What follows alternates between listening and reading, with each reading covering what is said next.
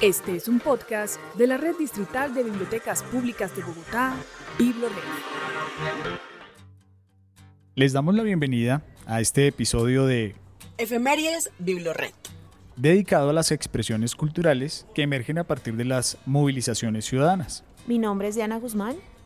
Yo soy Fernando Huasca y hoy vamos a estar haciendo esta conversación en torno a diferentes manifestaciones de las cuales surgieron muchísimos, muchísimos productos culturales. Creo que para iniciar este recorrido nos vamos hacia Europa, nos vamos hacia 1968 con ese muy famoso París de 68, otros lo conocen como el Mayo del 68. Pero, ¿cuál es el contexto en el que comienza esta historia? Pues vámonos primero a una universidad de la periferia en Francia, que es la Universidad de Nanterre. Allí un grupo de estudiantes empezaron con algunas peticiones, unas peticiones sencillas, entre ellas, por ejemplo, eliminar las prohibiciones entre los dormitorios masculinos con los dormitorios femeninos. También algunas otras prohibiciones, como por ejemplo el hecho de compartir un poco más las ideas con los docentes. Antes era, eh, digamos, muy difícil el poder expresar las opiniones frente a los docentes. Era una jerarquía que no se podía superar o que pues que mantener un respeto máximo. Pues empezaron esas movilizaciones. Mucho de ello pues manejaba la esfera privada, pero esa esfera privada se saltó a la esfera pública. Muchas de esas manifestaciones comenzaron a hacer eco en otros grupos sociales y el grupo de estudiantes iba creciendo con el pasar del tiempo, hasta que tocó las puertas de otros grupos a los cuales se asociaba un poco más las manifestaciones, las protestas, en este caso los empleados, los obreros. Creo que el hecho de que haya, se haya escuchado este eco en estos grupos de sindicales y grupos de obreros, pues tuvo que ver con el origen de esta universidad ya que estaba en la periferia, no era de las grandes instituciones, pero resulta que por cuenta de estas eh, declaraciones de algunos estudiantes, el respeto máximo que había de las jerarquías docentes, se cerró la Universidad de Nanterre. Había que seguir con la lucha, ya se estaba escuchando este eco, así que estas movilizaciones se pasaron a la Universidad de la Sorbona. Obviamente era un espacio mucho más amplio de esta manera, pues obviamente el gobierno en este entonces del héroe de la guerra, Charles de Gaulle, pues se vio sorprendido. Así que aprovechando ese hito, aprovechando esa fuerza súbita que crecía de los estudiantes, se sumaron, en este caso, muchas de las izquierdas generalizadas, se sumaron a la lucha, se sumaron a este movimiento pero resulta que también se vieron sorprendidos, se vieron en este caso movilizados hacia algo mucho más que algunas consignas políticas. Algunos especialistas incluso decían que pasaron de algunas peticiones estudiantiles a convertirse en un gran ensayo revolucionario del país, y no solo del país, sino del mundo. Ahora pasemos a esas manifestaciones culturales que surgieron a partir de este movimiento. Aquí los eslogans, lo que encontramos en las paredes todavía, incluso hoy, toman eh, de nuevo fuerza esos eslogans como de prohibido prohibir. No sé, alguno que tú recuerdes. Sí, por ejemplo, las paredes tienen orejas, vuestras orejas tienen paredes. Creo que retomando un poco lo que tú dices de esta, de esta fuerza súbita que proviene de los jóvenes y de los estudiantes y a la que se van uniendo otros escenarios y otros cuerpos, digamos, de lucha. La literatura en el caso, por ejemplo, de mayo del 68, no fue una literatura que haya surgido de manera inmediata, sino que más bien surgió posteriormente. Sin embargo, lo que sí hizo mayo del 68 fue recoger el pensamiento de los existencialistas, específicamente de Sartre, que además tuvo una relación muy directa con Daniel el Rojo, que fue uno de los líderes del movimiento de mayo del 68, y Camille. Hay un texto de Camille que yo siempre recomiendo y que considero que tiene mucho que ver con esta, este proceso que tú acabas de describir, Fernando, y es El hombre rebelde. Y es justamente que la escritura, la literatura, la música, etcétera, tenían que ver justamente con una rebeldía que ya era práctica, o sea, que saltaba del papel al escenario de la calle, que es un poco lo que también estamos viendo ahora. Así que retomando un poco lo que tú has mencionado, indudablemente la escritura se tatuó en las paredes. O sea, lo que sucedió en mayo del 68 fue una biblioteca pública, una serie de escrituras expuestas que de alguna manera u otra expresaban el sentir, pero también la práctica ética del movimiento revolucionario del mayo del 68. Yo quisiera rápidamente, porque América Latina obviamente no fue, digamos, indiferente a este movimiento, y tuvimos pues a Cortázar, ¿no? Nuestro queridísimo y amado Cortázar estaba justamente en Europa, en París en ese momento, y escribe eh, un poema que se llama Noticia del mes de mayo. Sí, nuestros sueños, una vez más los sueños golpeando como ramas de tormenta en las ventanas ciegas, la certidumbre de que mayo puso en el vientre de la noche un semen de canción de antorcha la llamada, tierna y salvaje del amor que mira hacia lo lejos, para inventar el alba, el horizonte. Y uno de los deseos justamente de Cortázar era que ese mayo del 68 llegara a América Latina de alguna manera, y creo que lo hizo, ¿no? Porque también en el 68 pues vivimos Tlatelolco en México, la matanza de los estudiantes, la matanza de los estudiantes en Argentina, la represión de los estudiantes de la UIS aquí en Colombia. Entonces creo que toda esa, esa escritura expuesta que acabamos de, de, mencionar y toda esa, digamos, vida en las paredes y vida en la calle traspasó a Europa, ¿no?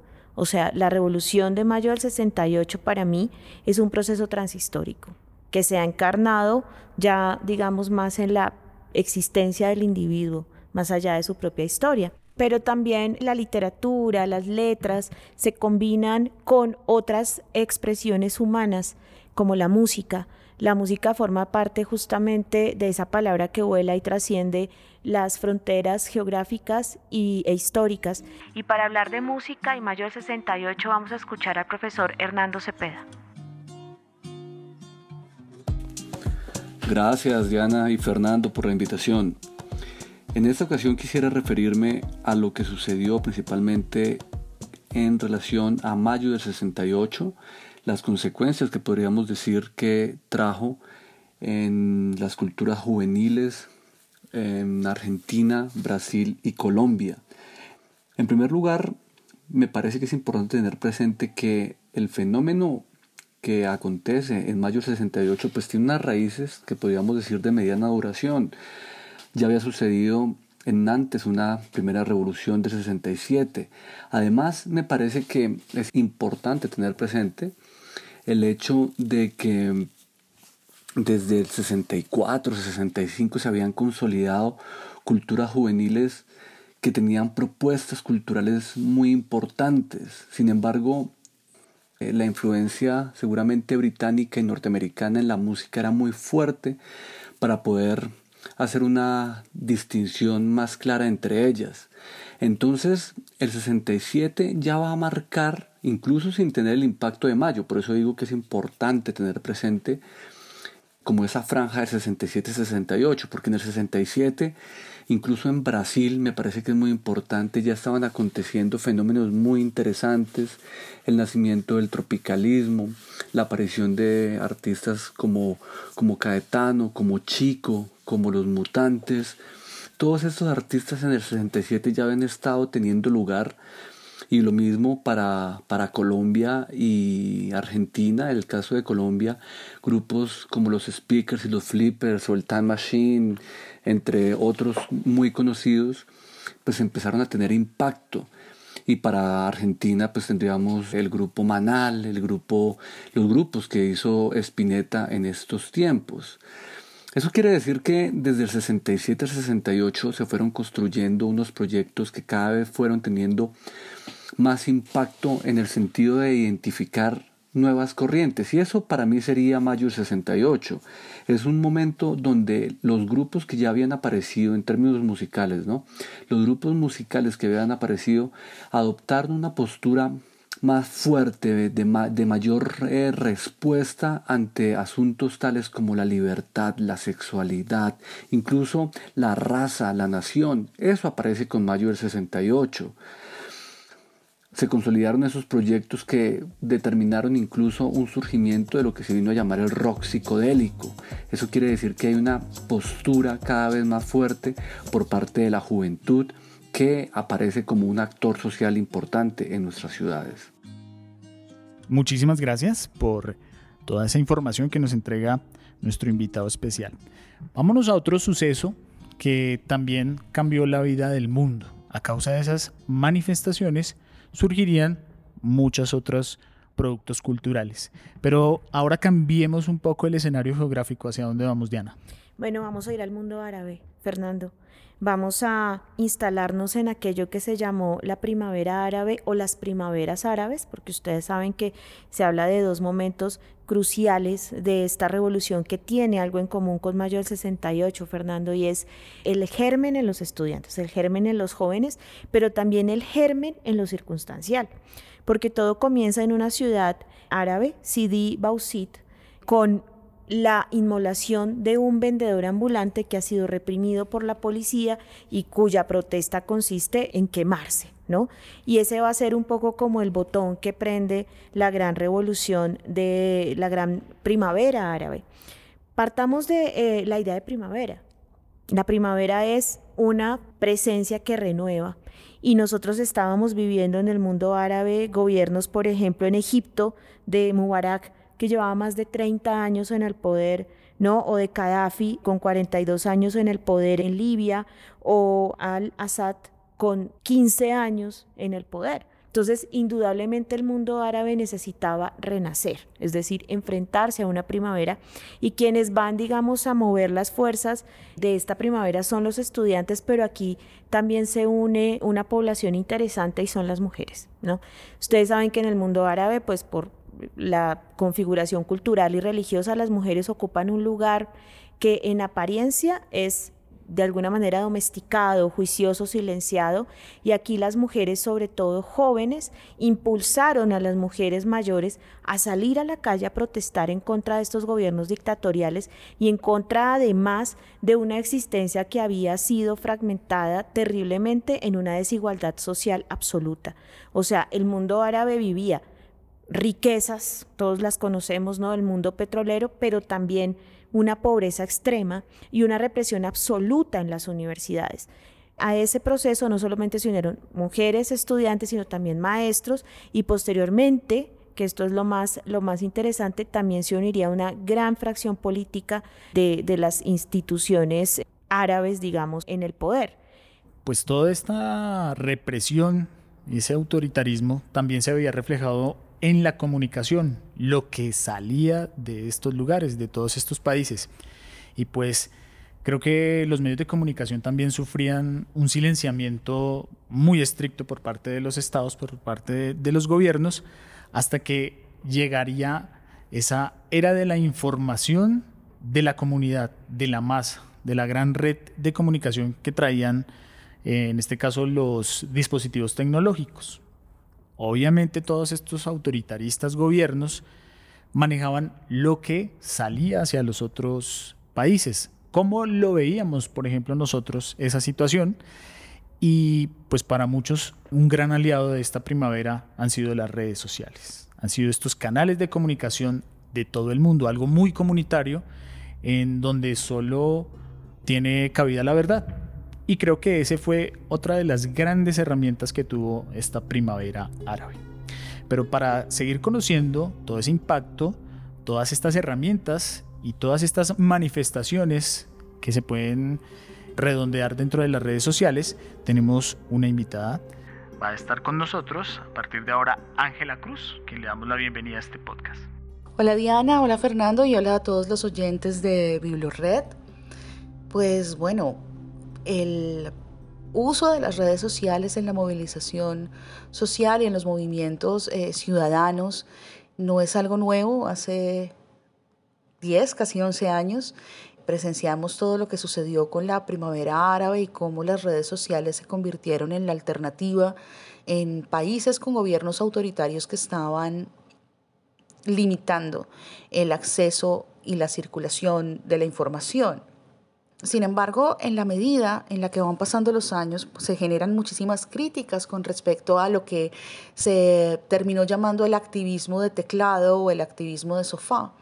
Y muchos de los críticos decían, bueno, pero es que simplemente estás en tu casa, en tu teclado, dando clics, pero no estás en la calle, no estás en el movimiento social, no estás haciendo nada. Y se generó este prejuicio de que el activismo digital o de que la participación en redes es un poco inocua y que solamente sirve para dar unos espacios de discusión muchas veces ni siquiera de debate, pero de discusión o de opinión en los cuales, digamos, no había mayor producción de alternativas. Sin embargo, en la medida en la que este panorama se va transformando y también en la medida en la que las redes sociales se van refinando y los usuarios van refinando sus usos de las redes sociales, estas han mostrado nuevas posibilidades a través, por ejemplo, de las campañas de recolección de fondos, a través de la generación del clictivismo, ¿no? De, de, estos grupos de personas en redes que ayudan a organizar las protestas y las movilizaciones en campo, en la calle, pero también, y esto no se ha perdido, el valor enorme de hacerle contrapeso a las narrativas de los medios oficiales o también de los medios de comunicación que son adeptos al poder en los diferentes países.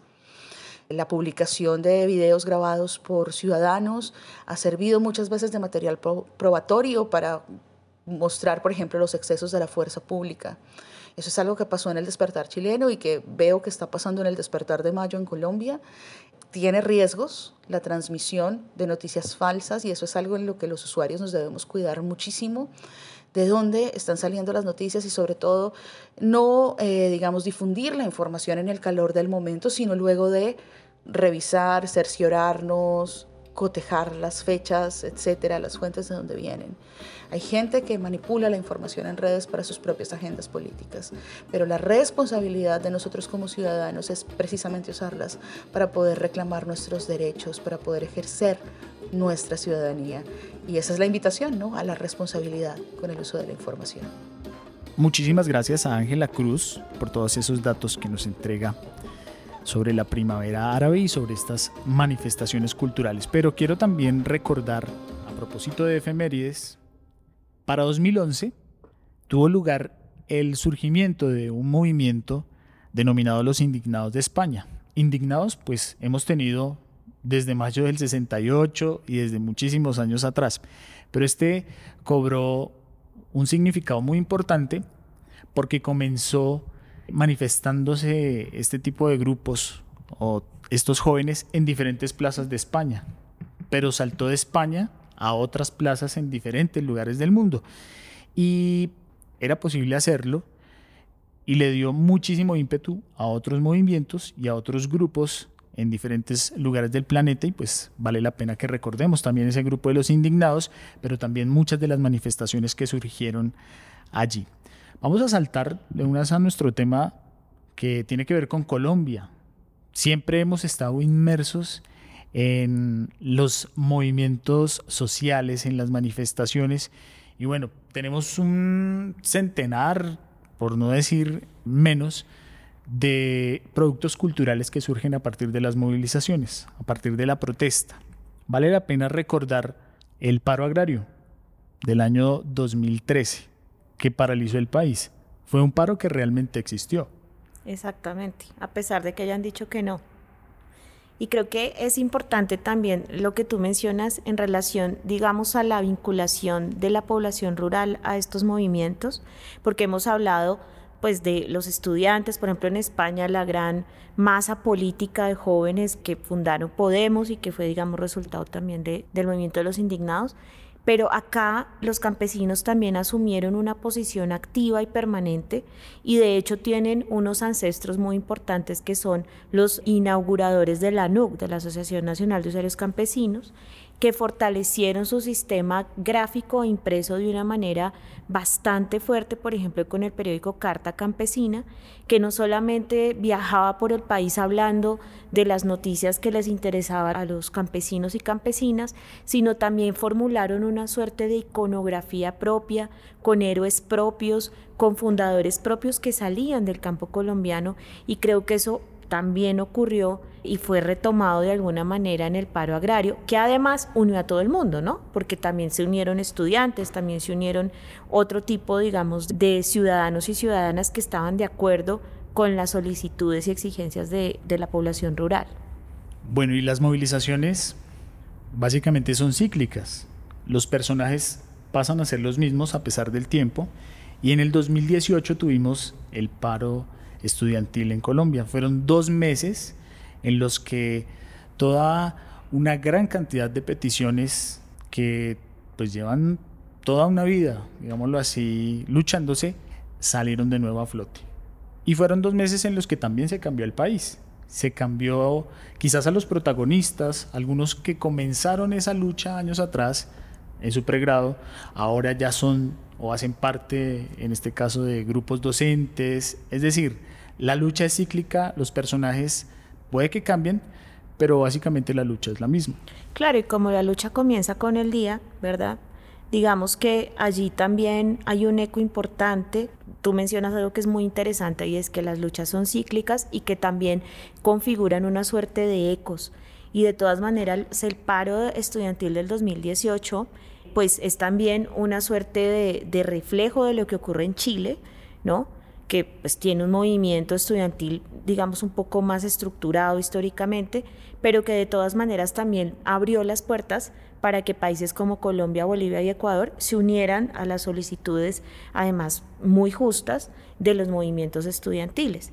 Ese paro tiene algo que a mí me parece muy interesante, como tú ya lo has mencionado, estos chicos ahora son líderes importantes incluso en la mesa del paro actual, pero también comenzó a configurar una estética visual, en donde el graffiti ya no era solamente el texto, sino que también comenzó a configurarse una serie de iconografía visual, artística muy poderosa que acompañaba y sigue acompañando las marchas. Hablando de esa iconografía también y hablando de redes sociales como lo hemos tocado en este podcast, vale la pena que mencionemos un producto que encontramos a la distancia de nuestro teléfono celular, de nuestro dispositivo, y son los memes. Los memes pueden pasar desde un texto hasta una fotografía, pasando por un video, y creo que también han comenzado ya a resignificar esa lucha, esa manifestación cultural o a veces ese descontento que tienen, en este caso, los grupos sociales. Pero también la música ha tomado un lugar preponderante en los últimos años y sobre todo un movimiento muy especial que se ve en las calles y que apoya en este caso las manifestaciones. Por eso tenemos un invitado especial que nos va a hablar del aporte de la música, en este caso como manifestación cultural.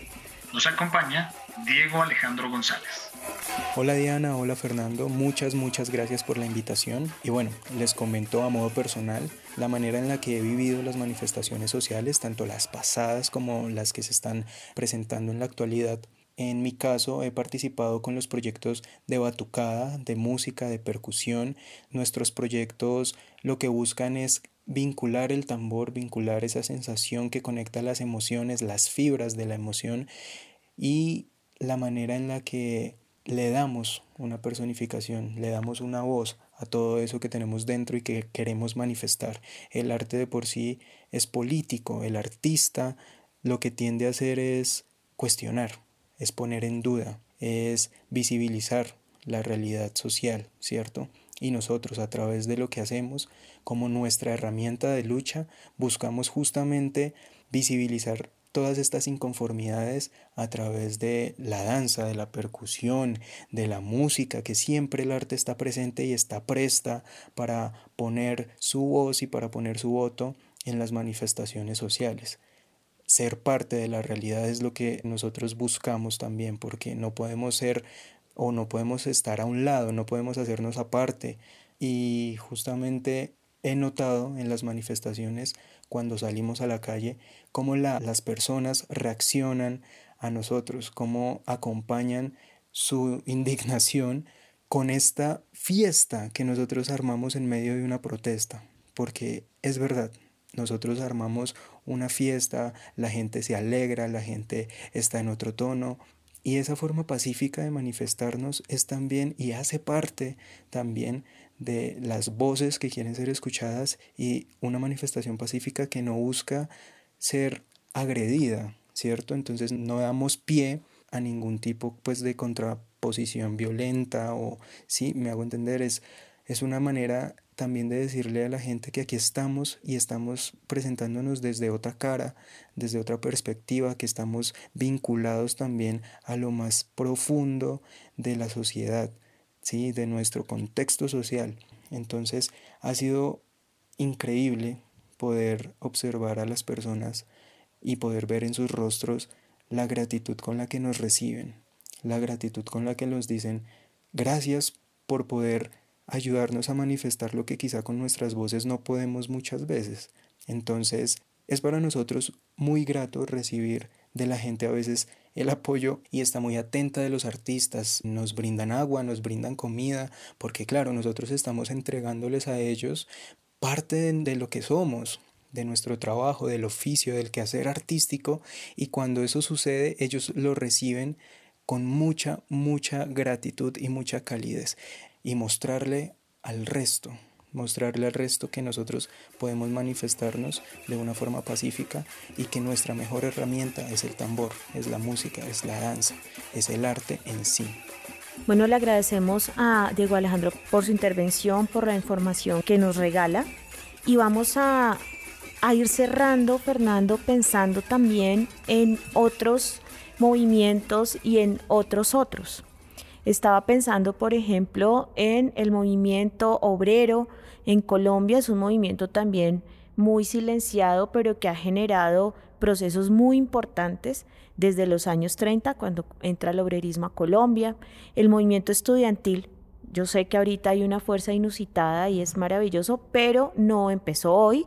El movimiento estudiantil comienza en Colombia, diría yo que incluso desde el siglo XVIII. Y creo que también es importante tener en cuenta la figura de las madres no solamente de las ya reconocidas madres de Mayo, sino las madres de los falsos positivos, las madres de la Candelaria y las madres que están acompañando ahorita a sus hijos en las marchas, que son las madres de la primera línea. Creo que cuando una madre desde lo que significa, acompaña un movimiento social, este movimiento social se legitima, se protege y crece. Por supuesto que sí, todos estos grupos característicos de las manifestaciones del mundo siempre van a estar acompañados de muchos productos culturales. Las Madres de Mayo creo que tienen una relación constante con la música, con la poesía y la literatura. Con el cine. Con el cine, obviamente, que viene desde el sur de América pero también la contracultura. Vámonos a devolver, por ejemplo, a los años 60, cuando en este caso a la represión que existía en un país en Asia, surgieron movimientos de hace el amor y no la guerra. Y la música se convirtió, creo que, en uno de los productos fundamentales para poderle hacer frente a esta manifestación de la cultura del amor, la cultura de la paz. Y vamos a seguir teniendo todas estas manifestaciones, surgirán diferentes ritmos, surgirán diferentes colores, el cine también estará presente y estará acompañándonos por mucho tiempo, pero lo importante es que se construya a partir de esa manifestación soluciones. Y si esas soluciones vienen de todos estos productos culturales, pues creo que vamos a seguir agradeciendo por todos estos productos y todas estas manifestaciones que surgen desde lo popular, desde la cultura y desde las artes. Sí, y creo que las bibliotecas, Fernando, son espacios justamente para reconocerlos, leerlos, escucharlos, verlos, porque además, aparte de traer toda la voz colectiva, también construyen una memoria que nos pertenece a todos y que no excluye a nadie. Desde la literatura, por ejemplo, a mí me parece importante recomendar para reconocer aún más el movimiento, por ejemplo, de, la primavera árabe, las ciudades de sal del escritor saudí Munif, es el apellido, el nombre es impronunciable, pero lo importante es que ustedes encuentran las ciudades de sal en las bibliotecas que forman parte de la red. Hablando de recomendados y pues que me gusta tanto la música, Quiero recomendar una canción que se me viene cuando se habla acerca de, paz y hablar del construir. Es una canción de la agrupación irlandesa YouTube. La canción se llama Sunday, Bloody Sunday. que surgió a partir de una movilización en la que hubo una decena de víctimas, pero ellos lo transformaron y se convirtió casi que en un himno antiguerra. Si ustedes quieren escuchar esta canción, hace parte de un disco, una selección de las mejores canciones de YouTube que está en el álbum de 1983, YouTube 18 singles, que ustedes pueden incluso pedir a domicilio a BiblioRed. Simplemente los invitamos a que eh, ingresen a nuestra página y visiten el catálogo. Ahí ustedes pueden encontrar no solamente libros, también se van a poder llevar a casa en domicilio películas y CDs. Así que disfrútese este álbum de YouTube con esta canción súper especial que les recomiendo. Bueno, Fernando, y para terminar las recomendaciones, desde la Escuela de Lectores, queremos recomendar la colección que se organizó colectivamente y que tiene como tema los derechos humanos y también las luchas populares que pueden encontrar en la Biblioteca Digital de Bogotá pero también la participación, eh, la observación de un ejercicio muy bello que se hizo en las bibliotecas que se llama Cartas desde la Resistencia y que tiene, digamos, como objetivo darle la voz a todos los ciudadanos y ciudadanas que quieren reconocer en el otro un ser humano más allá del propio conflicto. Así que eso también lo pueden encontrar en las redes de, de. Antes de irnos, Diana, me gustaría que le contáramos a quienes nos escuchan qué es la Escuela de Lectores. Bueno, Fernando, voy a contar un pedacito chiquito porque vamos a hacer una campaña de expectativa bien interesante y bien bonita.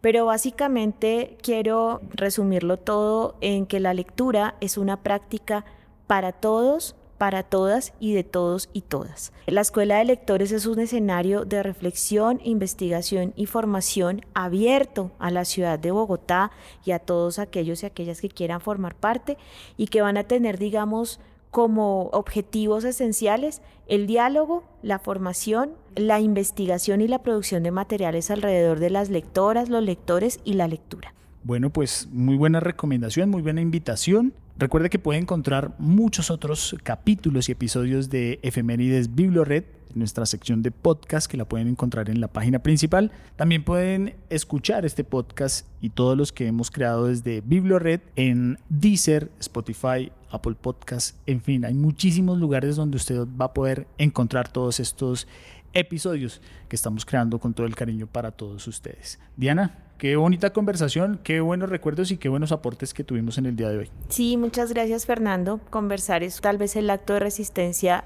humana más bello que existe. Entonces muchas gracias por permitir el desarrollo de este espacio y buen día para todos y todas. En esta charla nos acompañaron Diana Guzmán, líder de la Escuela de Lectores, y Fernando Huasca, comunicador y productor de la línea de comunicación y divulgación de Biblored. Invitados, Hernando Cepeda, profesor de la Universidad Nacional, Ángela Cruz, profesora universitaria y editora, Diego Alejandro González, comunicador social y bailarín. Dirección y producción, Isabel Cristina Salas, líder de comunicación y divulgación, y Alejandro Riaño, productor de audio y podcaster de Biblored.